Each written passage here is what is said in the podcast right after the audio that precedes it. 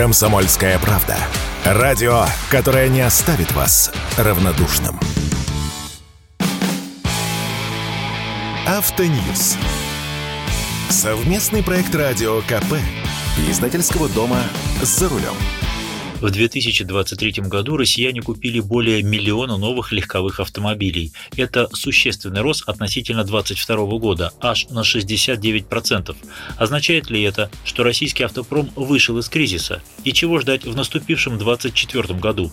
Дальнейшего роста цен или, наоборот, скидок и борьбы за драгоценных покупателей? За нас? С вами Максим Кадаков, главный редактор журнала «За рулем». Вы знаете, я рад, что ошибся. Больше года назад, а именно в декабре 2022 года, на волнах радио «Комсомольская правда» я давал свой прогноз по автомобильному рынку на 2023 год. А прогноз мой был таким. Минимум 650 тысяч новых автомобилей, а максимум 850 тысяч. Примерно такую же планку позже обозначил и Минпромторг. Ошиблись мы. И я, и Минпромторг. Россияне купили миллион шестьдесят тысяч новых машин – в лидерах, конечно же, «Лада» – 324 тысячи машин, это почти треть рынка. Затем идет марка «Черри» – 118 тысяч, рост продаж в три раза. Затем «Хавал» – 111 тысяч, тоже рост в три раза. За ними «Джили» – 93 тысячи и марка «Чинган», которая постепенно превращает большую китайскую тройку «Джили», «Черри», «Хавал» в большую четверку. За год продано 48 тысяч чинганов. Рост в 18 раз. О чем говорят эти результаты, этот взрывной рост? О двух вещах. Во-первых, о том, что мы имеем дело со статистикой, а ее нужно оценивать со всех сторон. Бешеный рост – это относительно провального 22 года, когда был жуткий дефицит и когда было продано всего 670 тысяч новых машин. А если сравнивать со сложным постковидным 21 годом, то сравнение так себе – в 2021 году россияне купили почти миллион семьсот тысяч новых машин, на 700 тысяч больше. И до этого уровня мы доберемся только к 2026 году, это если с экономикой все будет в порядке. Во-вторых, взрывному росту мы обязаны, конечно же, в первую очередь китайским брендам, которые смогли наладить массовые поставки. Нет-нет, они не альтруисты. Они на нас прекрасно зарабатывают. И дилеры, и сами компании-производители. Все в шоколаде. Ну а мы помогли стать Китаю автомобильным экспортером номер один в мире. В 2023 году Китай экспортировал 5 миллионов 300 тысяч машин. Теперь Китай мировой лидер. На втором месте Япония, которая поставила на экспорт 4 миллиона 300 тысяч машин. На миллион меньше. Куда же Китай продал столько автомобилей? Ну, на первом месте действительно Россия. Китайцы экспортировали в Россию около 800 тысяч новых машин. Но мы не единственный крупный рынок. На втором месте по поставкам автомобилей из Китая – Мексика. Кто бы мог подумать, правда?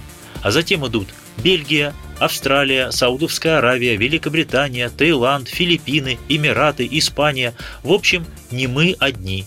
Китайцы подсчитывают барыши, потому что и на внутреннем рынке у них все в порядке. В 2023 году китайцы купили почти 22 миллиона машин, и практически все они местного производства, даже если носят марку Mercedes, Volkswagen или Tesla. Причем в Китае падают продажи автомобилей французских, американских и японских брендов, а растут только немецкие чуть-чуть и китайские сильно растут. Только вдумайтесь, у нас миллион новых машин, а у них 22 миллиона. И если у них почти все свое, то у нас 60% продаж – это китайские машины. Вот так мы от них зависим. А что будет в 2024 году? Да то же самое. В том смысле, что основными игроками останутся АвтоВАЗ и китайские бренды. Но если в течение 2023 года китайцы просто занимали оставленный западными производителями рынок, то теперь им придется бороться между собой за покупателей. И это будет интересно. Нет-нет, цены вниз не пойдут.